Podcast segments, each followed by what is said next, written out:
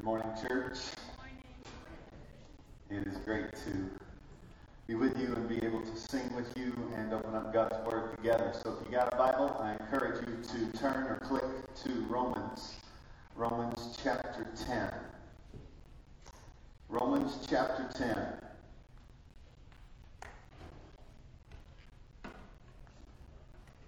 For those of you who are guests, have the joy of trusting that the Bible is God's Word.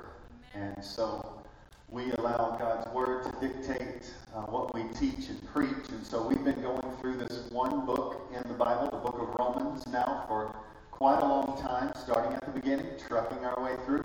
We find ourselves today um, in uh, chapter 10. Last week, um, Pastor Ron preached a wonderful sermon uh, for Easter. Sunday before that, he preached a sermon on Romans chapter 10, verses 1 to 4.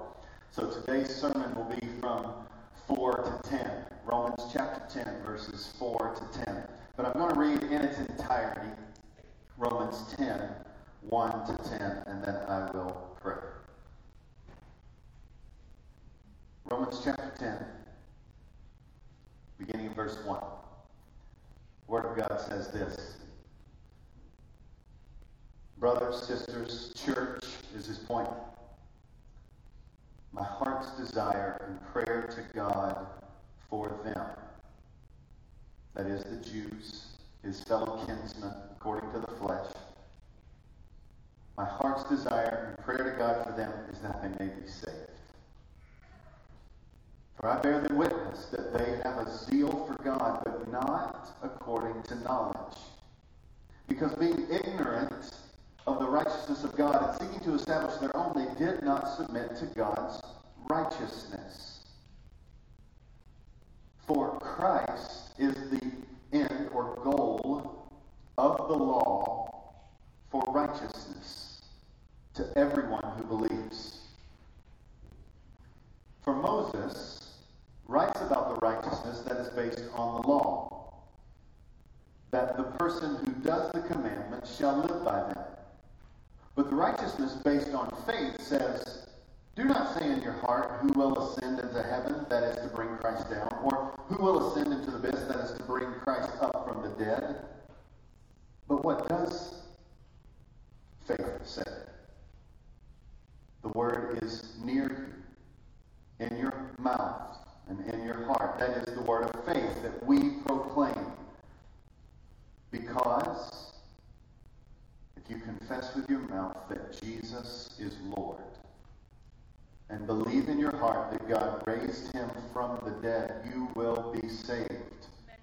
For with the heart one believes and is justified, and with the mouth one confesses and is saved. Let's pray.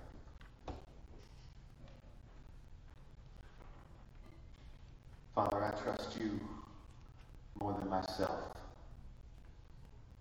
I trust your word and its power by your Holy Spirit to change our lives. And so humble us, I pray. Humble us. Make us ready to receive your word. Chisel away anything that stands between us and you. I just ask that we would be ready. Make us ready for a powerful movement of your Holy Spirit. You say this that the gospel is your power for salvation. So I ask that your gospel power would go forth and change us all. We ask this in Jesus' name. Amen. Amen. This is a good text. I'm excited about it. Here's the deal. What's the goal? What's the goal? Let me flesh this question out. A person wanting to run a half marathon or compete in an Olympic running event has to begin with something before they compete or before they try to run a half marathon. Step one foundation. It begins with form. Okay? Here's a picture of all the bad forms that you can have in running. Okay? So when you go to run, you don't want to look like these individuals. Okay?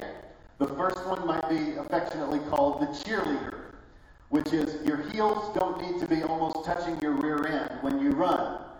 The only person that that should happen is if you're cheering on a sideline for a sporting event. But when you're running, your feet do not need to be coming up so high. That's bad form. Okay? You don't want to be that. Second person that you look might be called the giant. That is the one who runs and you can hear them coming a mile away. They are not light of foot, they are heavy of foot. And all you hear is pound, pound, pound, because that's how they run. It's really bad on your joints. And yeah, don't be a covert agent if you run that way. But what you want to do is be light on your feet. Third person. This is maybe called the unicorn. That is, animals in the horse family, they love to take big strides. Okay? This is not what you want to do when you run.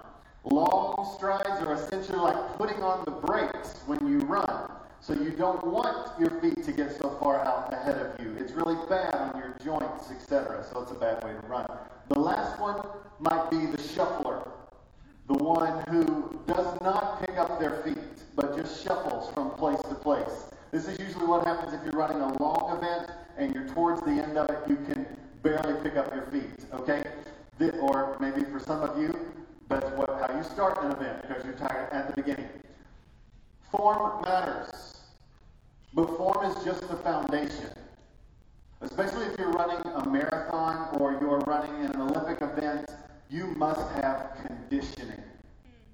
You must run and exercise. You must get the heart rate up. You must extend the length of which you can go. You don't start running 13 miles for this half marathon. You start running a few, and then you just add on and you add on and you add on because you need conditioning. Form is a foundation, but then you've got to use that form, exercise that form, which is conditioning. But that's not the end. What's the goal? The goal is not, hey, I got good form and my heart rate is better than it was when I started. The goal, as I stated at the beginning, is that actually I might be able to run and complete a half marathon, or I might actually compete in an event where I win the prize. That's the goal. Similarly, similarly, spiritually speaking, Paul is telling the reader that there is a goal. The goal of all of life is Jesus. And the question he is posing here is how do we get to Jesus? How do we get more of Christ? The word that's used in the text is salvation. How can we be saved?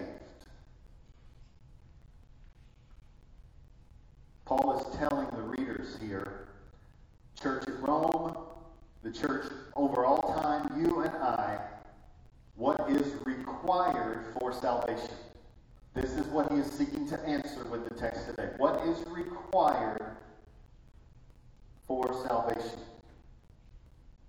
We know that he's talking because look at verse 1. He says, Brothers, my heart's desire and prayer to God for them is that they may be what? Saved. Zip down to Romans chapter 10, verse 9 when he says, If you confess with your mouth Jesus Lord, believe in your heart that God raised him from the dead, you will be saved. Yeah, a little quiet, so you have another opportunity. Verse 10. For with the heart one believes and is justified, with the mouth one confesses and is saved. Hunter will be preaching, and we will hear these words of verse 13 Everyone who calls on the name of the Lord shall be saved. Paul's point is how do we get saved?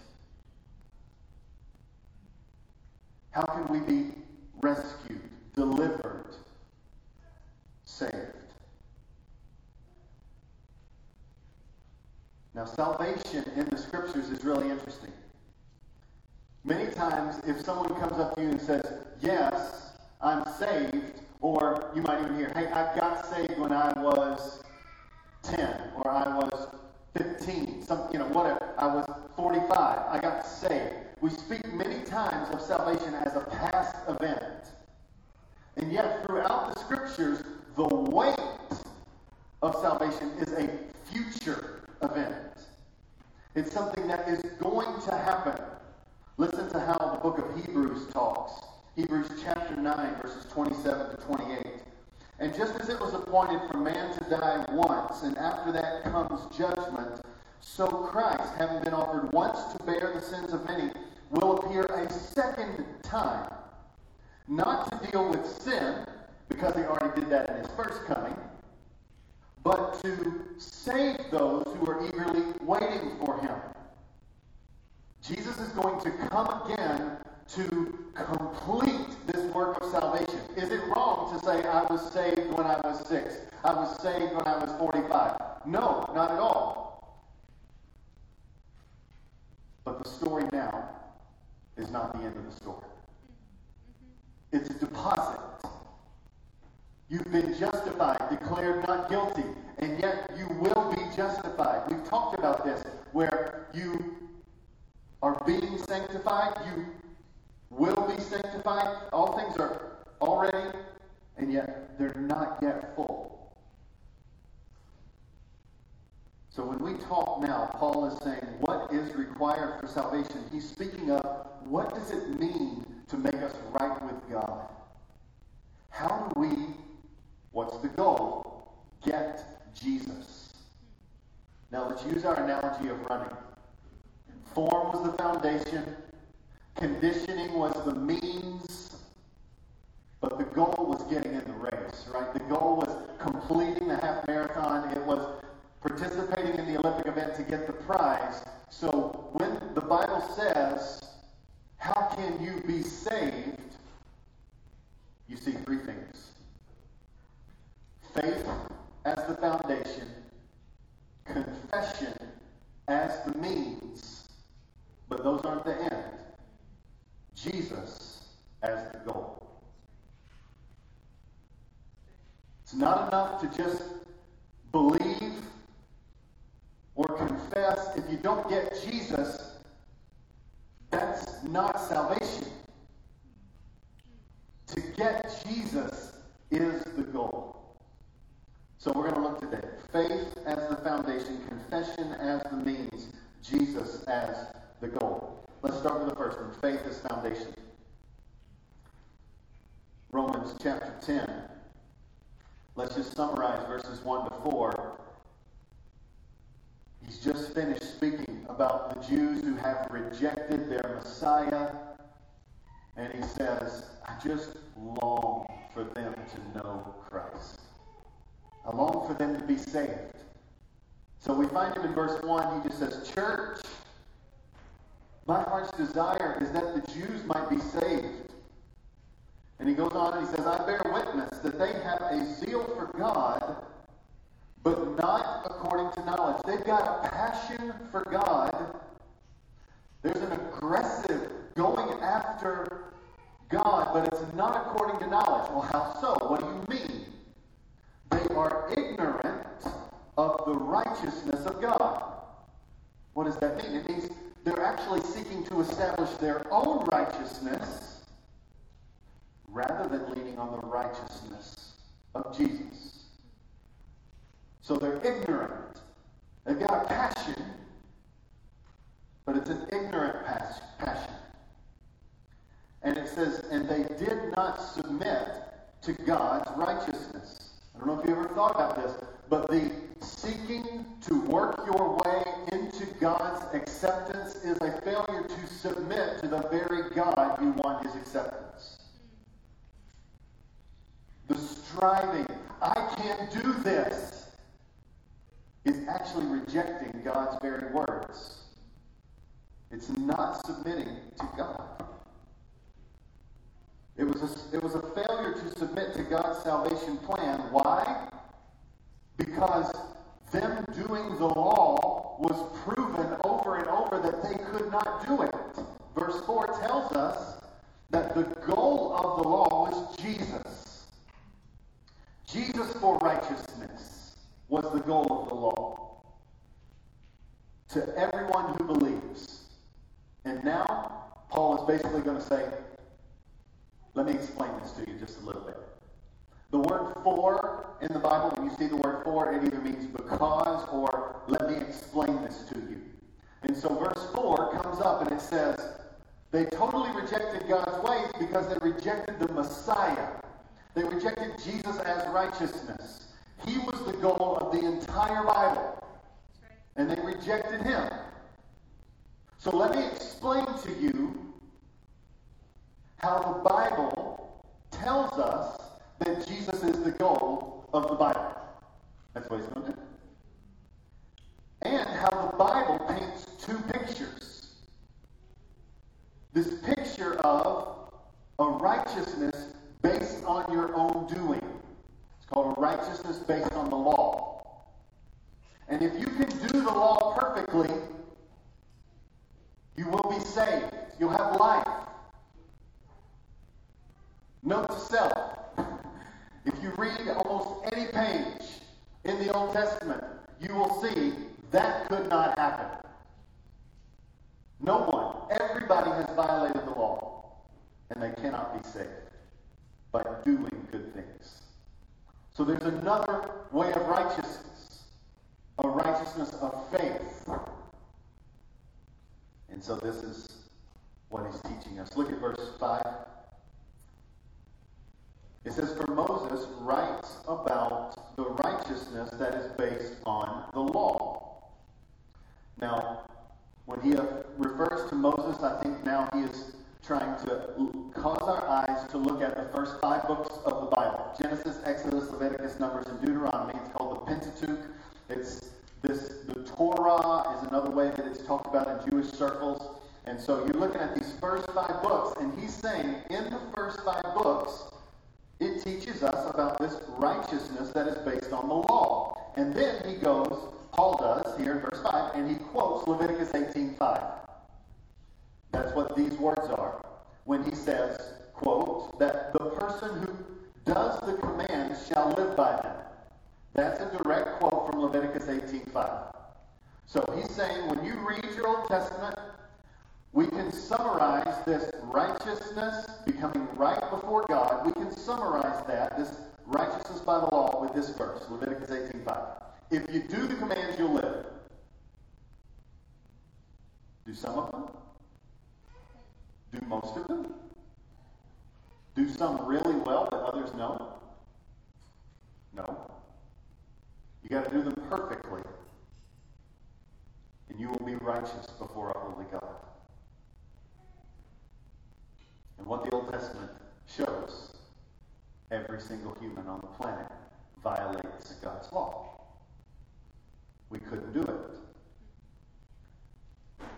What does Jesus say summarizes the whole of the Old Testament? Love God with all your heart, soul, mind, and strength, and love your neighbor as yourself. Just take a poll here. How many of you have done that perfectly? You've loved God with all your heart. Never a stray thought.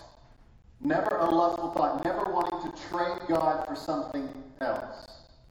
With all your strength. Never leaning on your own strength, but solely leaning on the supply of God.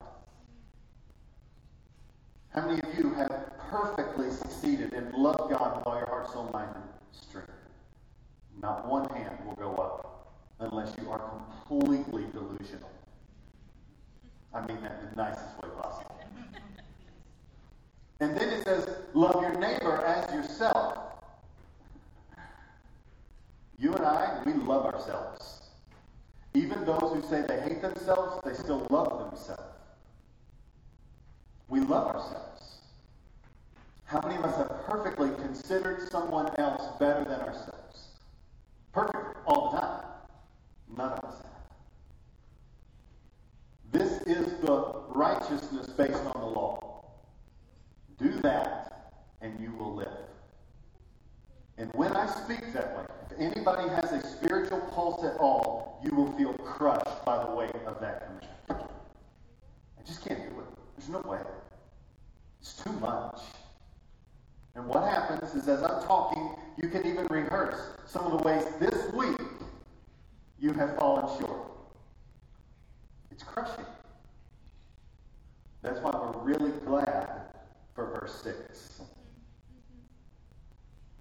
But the righteousness based on faith, there's another way. Amen. Thank God there's another way. It's a righteousness that is not coming out of doing the law, but it's coming out of trust, belief. Belief in someone other than yourself. If you see that, like doing the law is a leaning on you, doing believing is trusting in someone else's doing. And so here now he begins to speak. But the righteousness based on faith speaks to us. And now he's going to quote Deuteronomy 30. So follow me. Moses tells us in Genesis, Exodus, Numbers, and Deuteronomy, he tells us there's a righteousness based on the law and there's a righteousness based on faith. The first one is totally crushing and no one can do it. So the second one is our only hope. And that's why, let me just hit rewind just a little bit. Verse 4 Jesus is the goal of the law for righteousness. You are supposed to feel at the end of yourself, and as you read the Old Testament, there is a longing for the coming Messiah, whom we now know as Jesus. Now, faith talks. In the, in the Old Testament, in the New Testament, faith talks. How does it talk? Well, when we used to live in Minnesota, we had some, some worldview collisions. And I remember when we go to the grocery store and we were looking around for buggies. You know, where are the buggies? And they have no clue what you're talking about. Some of you might not know what I'm talking about. When you grow up in Tennessee sometimes and you go to the grocery store, you're asking for a buggy. In Minnesota, you're asking for, oh, you're talking about a shopping cart. Yes, that's right. Okay, so then we go into the airport and you hear somebody else, baggage claim. And I said, what in the world is a bag? And I, I don't get that. What? Oh, you mean a bag? Oh, okay. Baggage claim. Okay. Don't you know? You know, they're just round there. I want to go to counseling. You know, everything is changed up there. And so it's just like, okay, what you can do is now, when I hear accents, there's, there's something flips, and I'm like, are you from Minnesota? Wisconsin area? Or, you know, someone says New York, you know, or Boston, you know, all of a sudden you can like, you're not from around here, are you? You came from there, right? Okay, yeah. Or if you, you know, you're really got a southern twang, like where are you from in the deep south? You know, fixing to, you know, these kind. Of, this is everything that we say kind of tips us off to where we're coming from. And that's what Paul's saying here. Faith talks a certain way. It talks a certain way. And when you hear it, you know it's faith. How does faith talk? Well, in true Pauline fashion, he first tells us how faith doesn't talk, and then he tells us how faith talks faith says, do not say. you see that? It's like, here's how faith doesn't talk. And then he'll tell us how faith does talk. Now, do not say in your heart, who will ascend into heaven, that is to bring Christ down, or who will ascend into the abyss, that is to bring Christ up. He is quoting Deuteronomy chapter 30. Now, I just want to read for you Deuteronomy chapter 30, verses 11 to 14, so you can kind of see. Remember, when we run into Old Testament, in the New Testament, we want to go back to the Old Testament to understand its meaning, because that's filling up the bucket that we're reading here in Romans chapter 10. So Deuteronomy chapter 30, verse 11, it says this. For this commandment that I command you today is not too hard for you, neither is it far off. Now, why would he feel the need to say that? Because I've just told you. The righteousness based on the law is too hard. It's too hard. Everyone with any sense of awareness, I cannot do this. You're asking me to do something I cannot do. It's like me asking you to bench press 500 pounds. Even if you wanted to with all your heart, yes, I want, you can't do it. You get down there, bar comes off, you know, it, it, it chokes you. But now God is speaking to the same people who know they cannot do the righteousness based on the law. And he says, For this commandment that I command you is not too hard, and neither is it far off. Verse 12 of Deuteronomy 30. It is not in heaven that you should say, Who will ascend to heaven for us and bring it to us that we may hear it and do it? Neither is it beyond the sea that they should say, Who will go over the sea for us and bring it to us that we may hear it and do it? But the word is very near you. It is in your mouth and in your heart, so that you can do it. This is what Paul is pulling from here in Romans chapter 10. But let's just let's just sit here for a second. Salvation is only sweet if you think you need it. If everybody comes in here thinking they aren't needy, then Jesus will not be sweet and precious.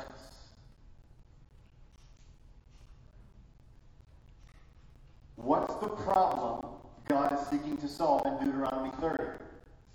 There's a people who are in despair because it's too hard for them to God by their performance. There's a people who are in despair because God seems too far off. The more they run to try to get to Him, the further He feels because they cannot be good enough. So, have you ever felt like, quote, being perfect is just too hard? Have you ever felt that way? I just can't do it anymore. Everybody asks around me for me to meet their standards. I just can't be perfect anymore. Sometimes you transfer that to God. He wants me to be perfect. I, just can't do it anymore.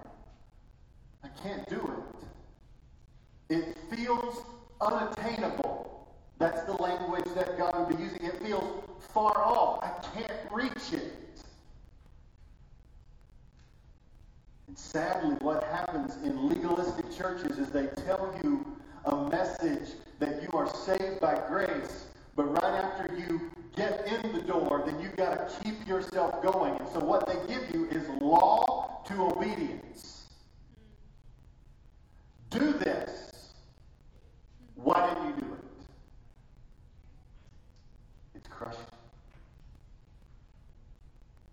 Come to church, read your Bible, be a kind parent. Be nice to your spouse. Be ethical in your job. Do this. And then, when you face all these things and you're overwhelmed, it feels too hard, it feels too far off. Some just want to give up. I keep messing up, I keep failing. Law to obedience is like trying to lift a semi truck and put it in a parking space. You were never meant to go from one to the other. The gospel is law to Jesus to obedience. The gospel is not, there's no commands. The gospel is, there's commands, and you must be perfect to meet them. Yet you can't. So Jesus is the goal for righteousness. He came. He did it perfectly. So that if you trust in him, now he comes and lives inside of you so that you have all the supply you need to do what he calls you to do. When people call you to do things without reminding you of the supply, you will be crushed. We miss Jesus, sometimes even in the church. But Jesus is the goal of everything. It's not law to obedience. There's no power in law to obedience. The power is in law to Jesus to obedience. The law tells us there is a new supply in town. The Messiah has come. He will come, and we know now that he has come. He is our righteousness. Jesus is our hope. But some of you take the same type of pessimism, not just under the banner of I can't be perfect anymore, but I don't think I can turn my life around. When the problem of Deuteronomy 30, make sure you're following me. The problem of Deuteronomy 30 is it feels too hard. Getting to God feels unattainable, unreachable, too far off. Not only can we despair because we're not perfect, but we can despair because the sin that we find ourselves in feels so dominating, there's no way out.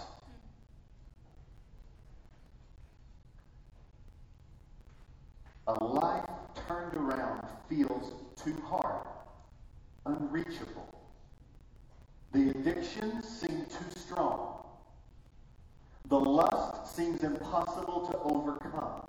The procrastination seems like it will always be a ball and chain around your neck. The fear and anxiety feels too suffocating and like there will never be a way of escape. Your weaknesses seem so large that it seems like God will never be able to do anything with me because I so weak. My life cannot be turned around. It's just too hard. It's just unreachable. This is the problem that God is seeking to address in Deuteronomy 30. And that's why it's such refreshing words when you read Deuteronomy 30, verse 11, and God says this For this commandment I com- that I command you today is not too hard for you, neither is it far off. that means there's hope. There's hope for change. There's hope for like for me to get to God. Like there's there's hope. It's not too hard for you.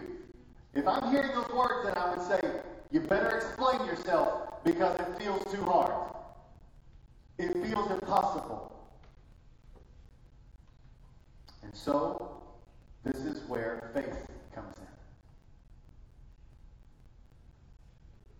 Paul says, as we listen for the accent of faith, as we listen for how faith talks, Paul says in Romans chapter 10, verses 6 to 7, quoting Deuteronomy 30, verse 12, but the righteous based on faith does not say in your heart, Who will ascend into heaven? That is to bring Christ down, or who will descend into the abyss? That's to bring to raise Christ up. It's here's how faith doesn't talk. Meaning, here's how one sounds when they're leaning on themselves. I've got to go and get God and bring him to me. I've got to fix this problem. It's all on my shoulders. That's how non faith talks.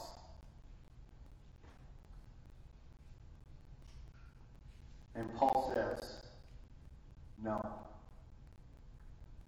That's not how faith talks. Because Jesus has already come down. Heaven has already come to us. The abyss or the sea, the sea in the Old Testament is regularly a place of death. How am I going to fix death? I've got to try to fix this. No. Christ has already been raised from the dead. He's come to us. That's Christmas. Been raised from the dead. That's Easter. Do you trust that? That's how faith talks.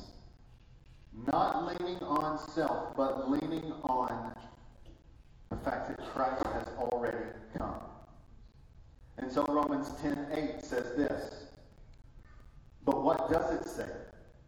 If that's not how faith sounds, that's how somebody from, you know, southern Alabama sounds, but it's not how somebody in New York sounds. Well, how does faith sound?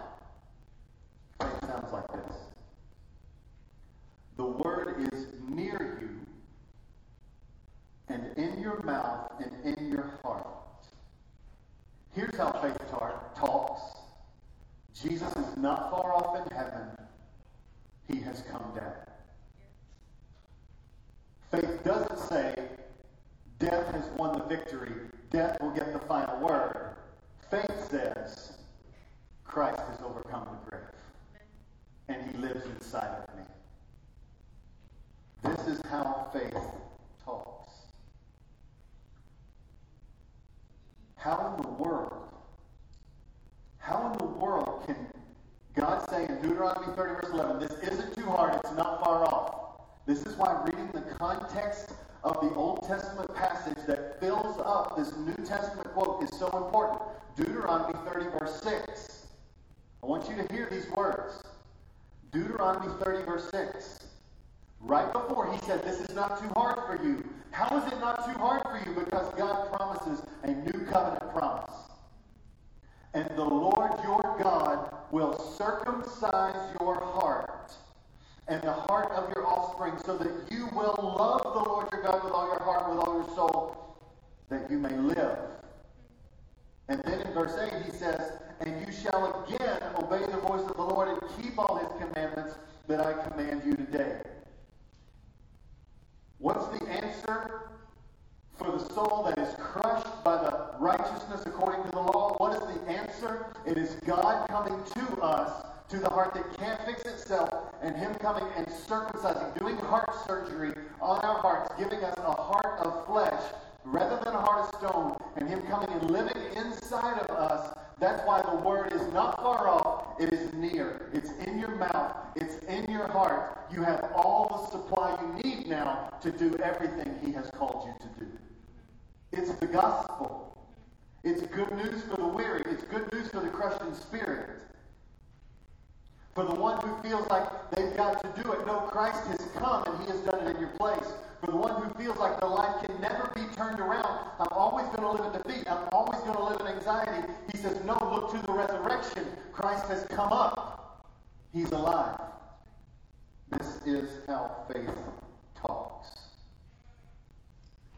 Hebrews chapter 10, verse 16 tells us that this is the new covenant spelled out in the Old. Just footnote, those are not the same thing. The Old Testament is not the Old Covenant. What Paul is showing us here is that the Old Testament teaches the Old Covenant, which is try to be strong enough to do all the law, and it'll crush you. But the Old Testament also teaches us the New Covenant, which is God must change your heart, and you must trust in the Messiah alone as your righteousness. Hebrews chapter 10, verse 16. This is the covenant that I will make with them after those days, declares the Lord. I will put my laws on their hearts, and I will write them on their minds. That's how you have hope when it comes to living for God. You couldn't do the external law, so God in His kindness has come and taken the law and placed it on your heart. The Holy Spirit living inside of you, giving you all the supply you need to face all that you will face. How does faith talk? Well, here's the question Do you believe? Do you believe Jesus has come, not leaving us alone? Do you believe that? Do you believe Jesus is God made flesh, dwelling among us, tempted in every way that we were, and yet he was without sin. So Jesus is our righteousness. Do you believe that? Do you believe that Jesus came to suffer on the cross in our place?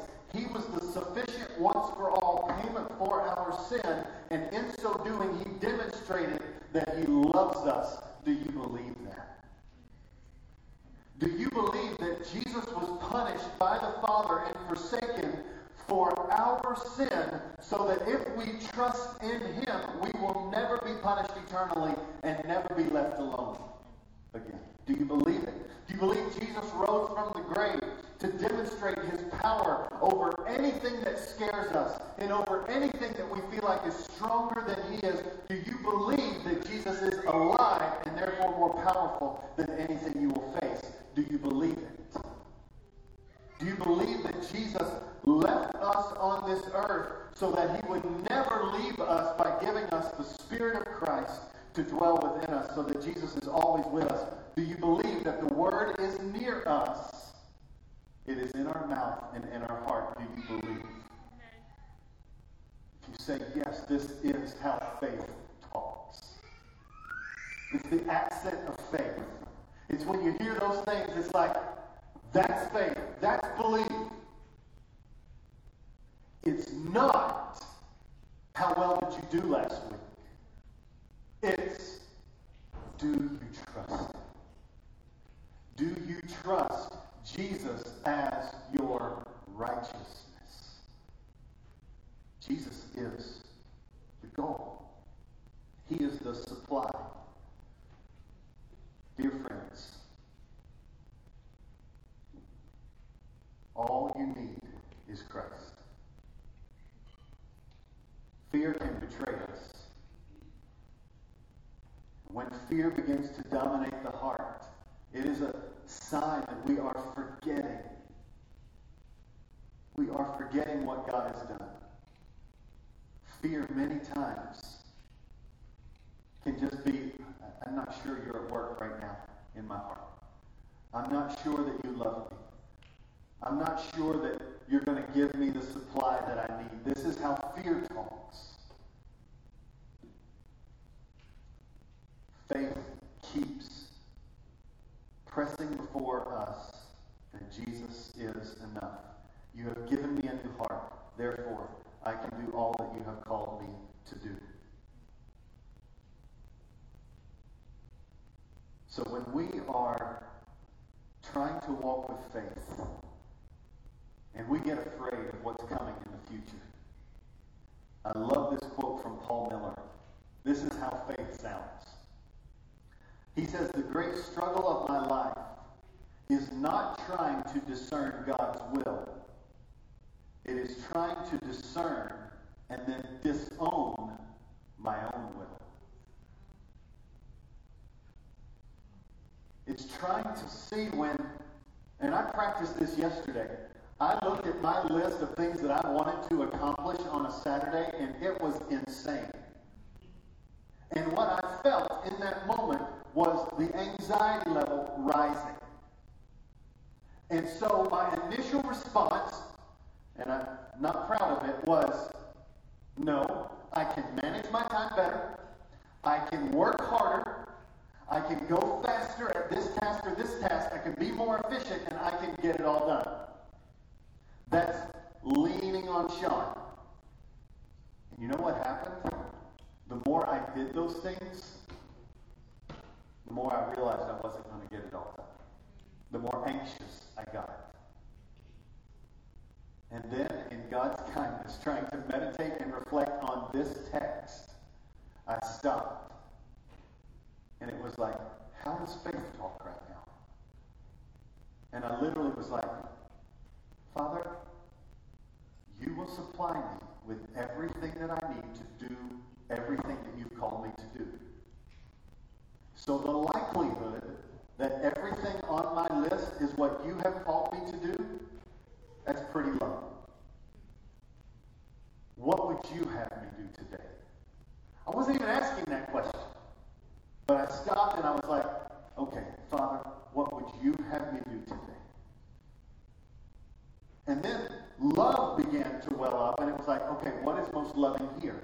what is most loving here. Let's just do this, and then I'll do what is next. And I believe that you will give me what I need to do what you've called me to do. And so each and every task became something of a journey of faith to say, okay, now that this is done, Father, what are you going to give me now? What, what's next? And I did not get everything on my list done, not even close, but my heart was at peace because I trusted Faith is the foundation of salvation. Faith is how the Christian walks, but confession is the means. If faith is the gas, then confession is the car. It's the moped. It's whatever you use to get from A to B. And so what is this word of faith being talked about? This word of faith that we proclaim in verse 8, he now explains it to us, verse 9. Because if you confess with your mouth that Jesus is Lord and believe in your heart that God raised him from the dead, you will be saved. Jesus is Lord. Jesus is alive. Confess that, and you will be saved. Look at these words. Confess with your mouth Jesus is Lord. Confession, many times in Christian circles, means confess what? Sin. Confess your sin. Now, that's not what he says here. Although, I think it's the flip side of the same coin. To confess Jesus is your Lord, it means this relationship, this possession, my will is not Lord. But I think far too often we do not confess our faith. We just make confession of sin the goal rather than confession of faith. And honestly, that's not even the goal. The goal is Jesus. It gets us to Jesus. So, confession with your mouth. Why did he say that? That's over against confession maybe with the heart or with the mind. Confess with your mouth. There is a principle in the scriptures, a biblical principle that out loud brings healing. Out louding. The word in your mouth. Confession with your mouth. Listen to how David talked in Psalm 32. For when I kept silent, my bones wasted away through my groaning all day long. For day and night your hand was heavy upon me. My strength was dried up as by the summer heat. Why? Because he was silent. What opened the floodgates? Verse 5 I acknowledge my sin to you. I did not cover my iniquity. He said, I will confess my transgressions to the Lord, and you forgave the iniquity of my sin. Out loud to the Lord brought healing. Out loud changes the hearts. Obviously, it can get perverted that you do things out loud in order to be seen. But let's don't let the perversion uproot the principle, which is God has ordained that out loud brings healing. That's why the Psalms are written down. Writing is a way of out louding. Psalms are out louding. That's why in James chapter 5, confess your sins to one another that you might be healed. It's out louding. And God does something with the articulation. Not only does he take a distracted mind like mine and focus it when you say it out loud, but God brings healing. And what are we confessing? We are confessing that Jesus is my Lord. He's my King. He's everything. This is not Swiss cheese Jesus, which is so common today. I want most of him, but the parts I don't like, I'm going to pick out. So you got holes in the cheese. I'm not a huge fan of Swiss, but I can take it. This is Jesus' Lord. You take him for who he says he is. You don't get to pick and choose what you like. When you say Jesus is Lord, it means I want what he wants. I pray over my kids at night quite often. God, may we love what you love and hate what you hate. I want, I want what you say. Whatever you say goes for me. This is why salvation is found in no one else. There's no other name under heaven given among men by which we must be saved. Acts 4.12. Jesus is our only hope. Believe, confess with your mouth, Jesus is Lord. And believe in your heart that God raised him from the dead. Belief can be just mental assent, right? And so I think that's why he adds, not once, but twice. Look at verse 9. Believe in your heart God raised him from the dead. And look at verse 10. For with the heart one believes and is justified. He wants our hearts to be engaged. It's not absent of mind, but it's more than the mind. It's believe in your heart. And the heart is why the Bible uses other words to describe saving faith. What are some of those other words? Like trust. I trust you. That's belief. That's saving faith. Or I fear you. I fear you. I, I revere you. Or I treasure you, which is why we actually named the church what we named it. Rather than believing Christ Church, it was treasuring Christ Church because there is an affectional component to saving faith.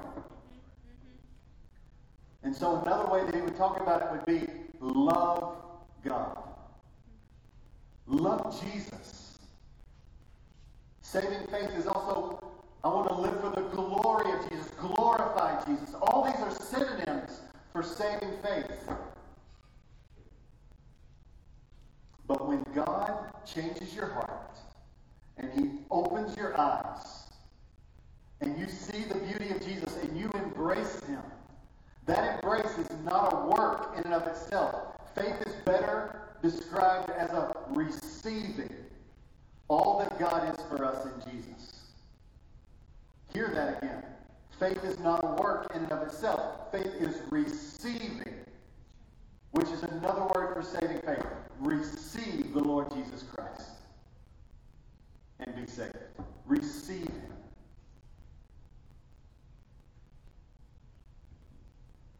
Who is this good news for? The good news is for anyone who feels like they need to be made right with God. Do you feel overwhelmed by your life? Do you feel helpless in being able to overcome sin? Do you feel that you are ungodly? You're not like God? Then this is good news for you. It's good news for you. If you are self righteous, if you believe that you are good enough in yourself, and you only have doing the law to lean on, and this gospel is not for you, you must repent of that self righteousness.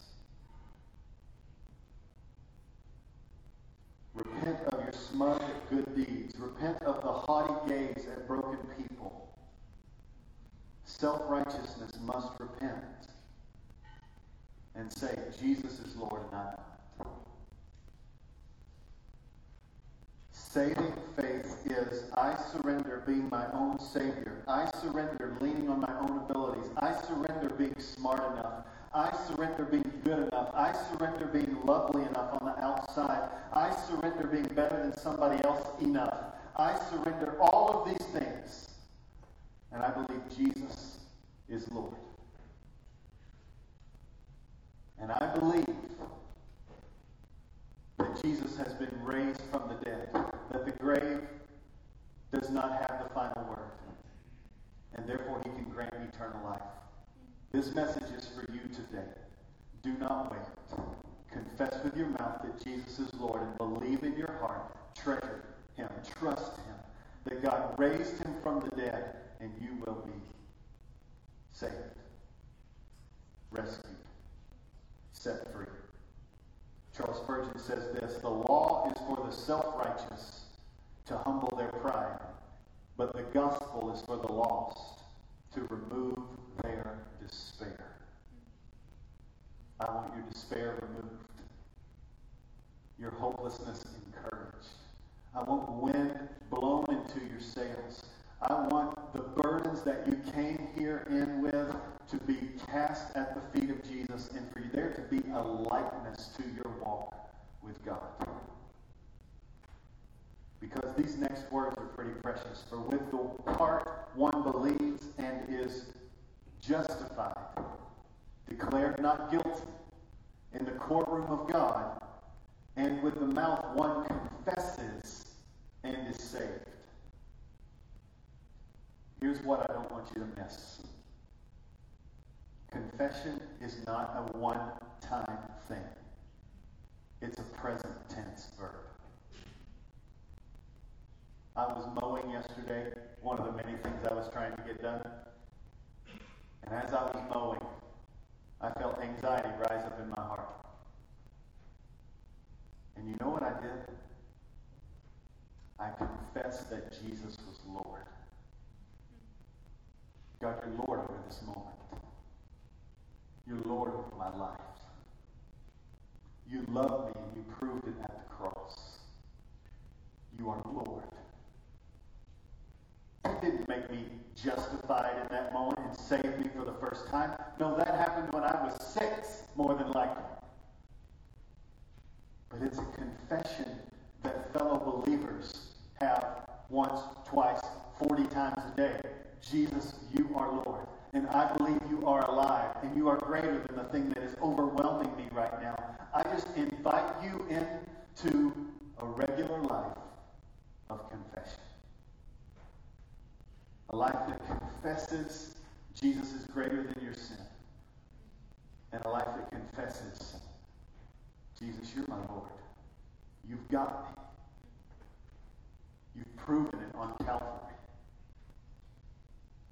You've proven you can overcome whatever I'm afraid of, whatever seems to defeat me.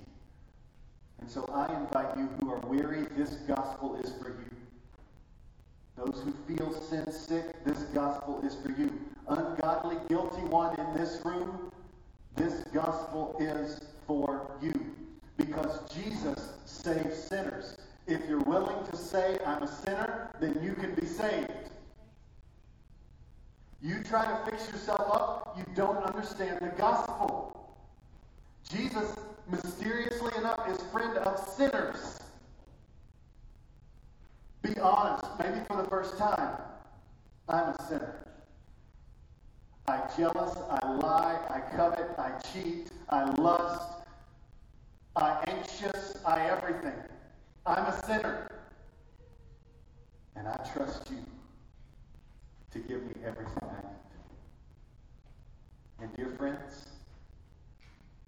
if you have faith as the foundation and confession as the means of constantly exercising that faith, then you get the goal. The experience and the reality of connecting you to Jesus. Confessing rightly is not the goal. The goal is that when I was mowing the grass and I said Jesus is Lord, there was this connection between me and Jesus. I got an experience, a fullness of His Holy Spirit in ways that I didn't if I did not confess Him in that moment. I got Jesus.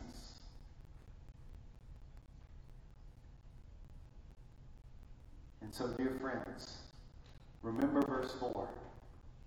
The Old Testament tells us Jesus is the goal for righteousness for everyone who believes. Our passage today was explaining that verse.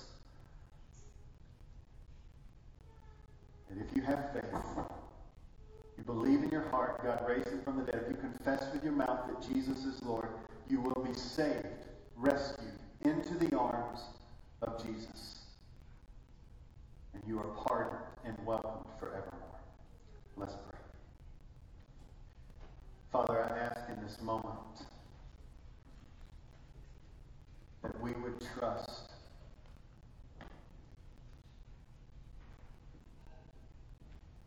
that Jesus is our righteousness.